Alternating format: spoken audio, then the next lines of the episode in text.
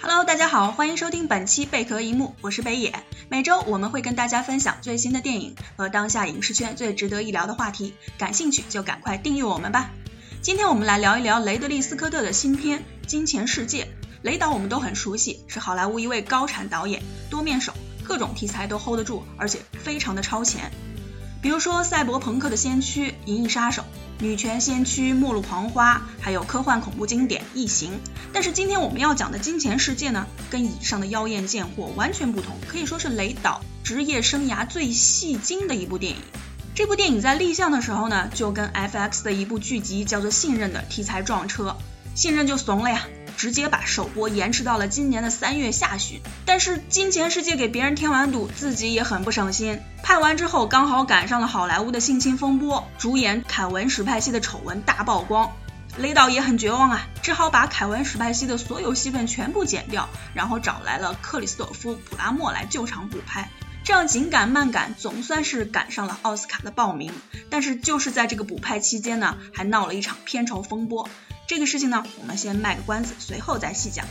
总之呢，这一系列的事件严重的影响了电影的冲奥前景，最后只拿到了一个提名。最讽刺的是，这个提名刚刚好就是普拉莫的男配提名。说完了戏外八卦，我们再回到电影的本身。整体来说呢，《金钱世界》依旧是雷导的水准之作。电影讲述了一个真实的故事。石油大亨保罗盖蒂的孙子被绑架，爷爷拒付赎金，妈妈四处奔走，孙子呢是和绑匪纠缠自救。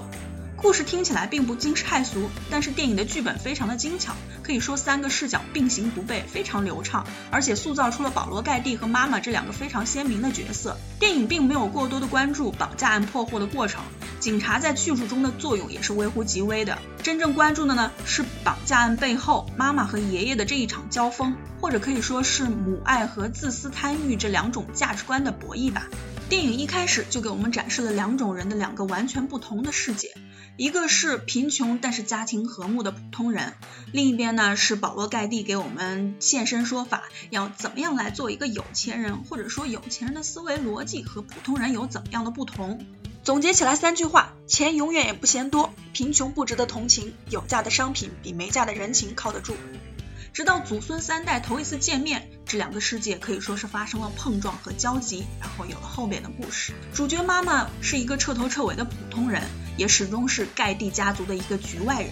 但也就是这个普通人在灾难面前生发出了巨大的力量。米歇尔·威廉姆斯把这个母亲的角色塑造得非常有说服力，她的悲痛、她的尊严，还有那种无条件的母爱。有一场认尸的戏，作为母亲当然是悲痛欲绝了，但是她同时又饱含着对马克·沃尔伯格的一种愤怒，所以自己虽然不忍心揭开那个白布，但是又摁住了马克·沃尔伯格的手，不让他去揭开。但是到了后来去报社认耳朵的戏里面，他又变得非常的冷静，因为经历了前面的大悲大喜之后，这个时候觉得只要人活着就是好。这个母亲的性格也非常的刚烈，即便是在自己交不起房租的时候，还是拒绝了报社的金钱酬劳，而是要求报社把一千份印有自己儿子耳朵被割照片的这个报纸送到保罗盖蒂的家门口去羞辱他。但是她的丈夫和儿子就不同了，丈夫本来只是一个有点酗酒毛病的一个普通人，有了权利，有了金钱之后，这种缺点就被无限的放大纵容，后来沉迷酒色，走上了毁灭之路，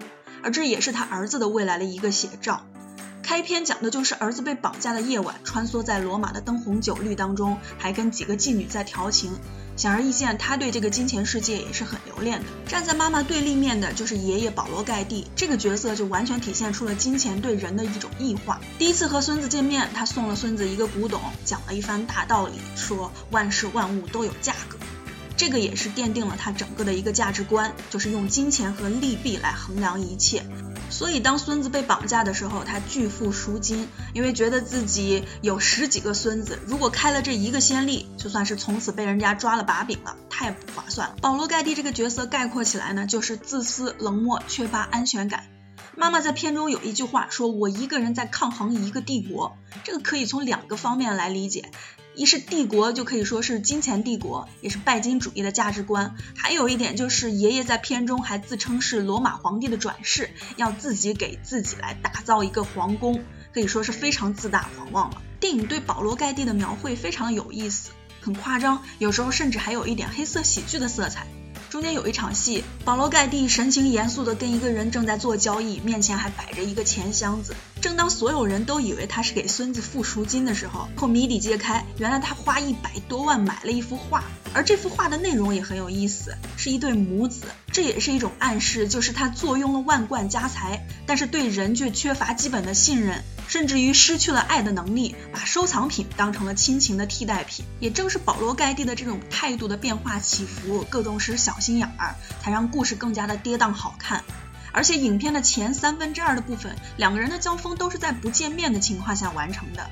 雷导把这种对抗拍出了那种谈生意心理战的味道。老头一开始占上风。是因为他拒绝见面，不断的压抑对方，激怒对方，而且他掌握了一个最大的筹码，就是妈妈对孩子的关心则乱。他的最终目的呢，是用最小的代价夺回孩子的监护权。这跟对孙子的爱没有太大的关系，而纯粹是一种控制欲。但是这种力量对比也是有此消彼长的。收到报纸的时候，背景还是古典乐，然后狂风吹着报纸在满天乱飞，保罗盖蒂整个人失去了原来的那种从容，非常的狼狈。站都站不稳，就好像打了一个败仗似的。如果说前面都可以归功于编剧的功劳，但是这个送报纸的场景绝对是老雷自己的功力。但正当你以为他要认输了，这个时候他才说：“哦，给钱可以，但是我要贷款给儿子，通过这种方法来避税。”真是让人哭笑不得。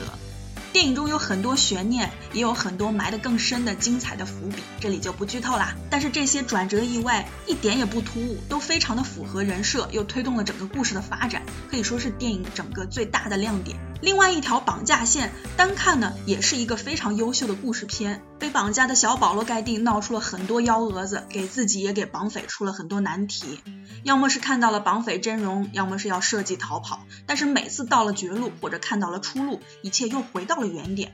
虽然我们最后都知道他会获救，但是还是要为小保罗的命运捏着一把汗。而且绑架和营救两条线的联系也非常的紧密，无论哪边有个风吹草动，另一边的局势马上就会受到影响。割耳朵那场戏给人印象特别深刻。一般电影的处理无非就是警局收到了一个信封，里面放着一个耳朵，然后是前台女警一声尖叫。但是雷导没有选择回避，而是非常详细的描绘了这个过程，从喝酒麻醉，然后到整个手术，你可以看到隐隐约约的飙出的那一股血，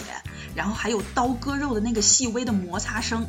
简直是引起生理不适，要报警了。通过这个场景呢，这个绑匪的凶残，还有小保罗盖蒂的不幸，都会特别的真切，也让爷爷的举动显得更加的荒唐。而且就连这条绑架线里，也有一条绑匪和人质的感情线，给电影增加了一点温度，有同情，但又不泛滥，分寸拿捏的非常准确。这个绑匪也成了绑架线和营救线沟通的一个桥梁。总结起来，《金钱世界》的优点绝对是在叙事上，人物立得住，整个剪辑也非常的流畅，线索很清晰。相对的，音乐、摄影这些元素都表现的不会特别突出，而是服务于故事。但是它的缺点就是主题讲的太满了，从电影的标题到爷爷片中的各种长篇大论，都在不断的强化金钱异化的主题，缺乏了一点回味。同样的人物的形象虽然鲜明，但是都比较标签化，并不会像三个广告牌里面那样复杂，然后值得大家玩味和咂摸。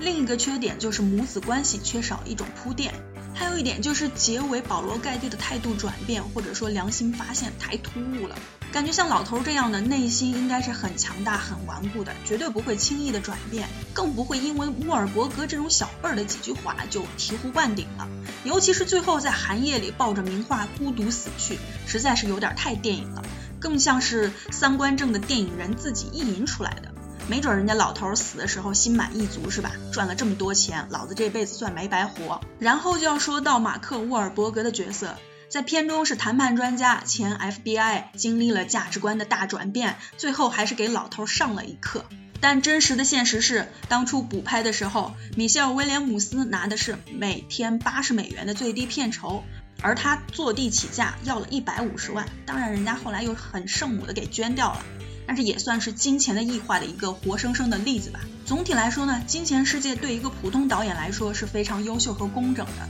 但是对于老雷，我们总是希望他能有更多的突破，有更多的惊喜带给我们。所以我给金钱世界打分为 A。好了，这期的贝壳一幕就到这里吧。我是北野，我们下期再见。